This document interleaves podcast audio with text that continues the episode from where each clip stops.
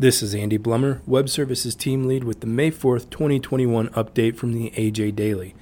Today's AJ Daily includes considerations for grazing cows on pastures containing lupine, an opportunity to attend the BIF Symposium, and Food and Agricultural Climate Alliance recommendations for building a carbon bank.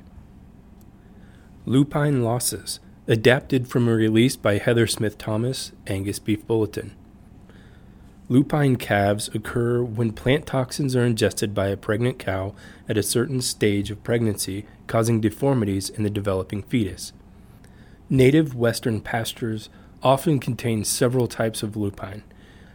This hardy plant blooms in early spring with blue flowers, but varieties include yellow, white, blue and white, or pink. Some species are harmless, but others contain alkaloids that can cause deformities during fetal development. High numbers of lupine deformities occur some years, such as in 1997 in Adams County, Washington, where about 20% of calves born had to be humanely euthanized. This drastic increase was thought to be due to cool, wet weather the preceding summer, with more lupine on rangelands and higher incidence of cows eating lupine during pregnancy. To learn more, go to angusbeefbulletin.com forward slash extra and select the Management tab. Iowa to host 2021 BIF Symposium, adapted from a release by Angus Media. The 2021 Beef Improvement Federation, or BIF, Research Symposium and Convention Program will be hosted in person June 22nd to 25th in Des Moines, Iowa. It will feature two and a half days of educational programming and a full day of tours. Each full day will feature a morning general session focused on broader issues, followed by an afternoon of technical breakout sessions focusing on a range of beef production and genetic improvement topics organized by BIF's working committees. Wednesday's general session, Beef Industry Where is It Going? will feature presentations by Michael Uetz Midan Marketing, Jim Pillen, Pillen Family Farms, and Dan Thompson, Iowa State University Department of Animal Science Chair. Thursday's general session will focus on precision livestock technology.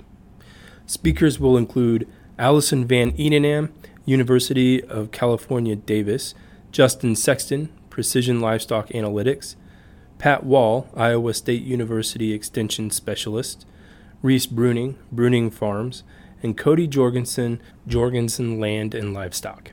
Continuing its tradition since 2002, Angus Media will host online coverage of the event at www.bifconference.com.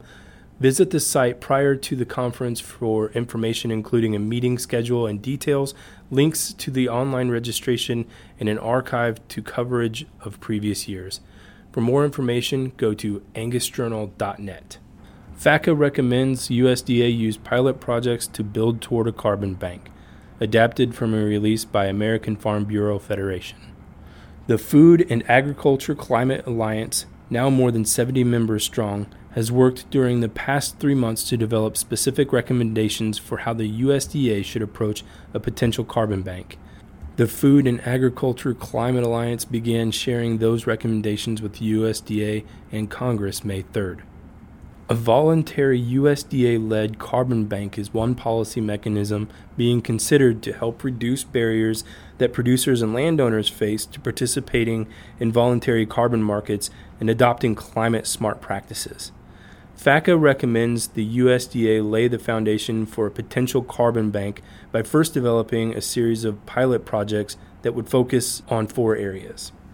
Pilot projects should help increase adoption of climate smart practices that reduce, directly capture or sequester greenhouse gas emissions and or increase climate resilience. For more information, go to fb.org.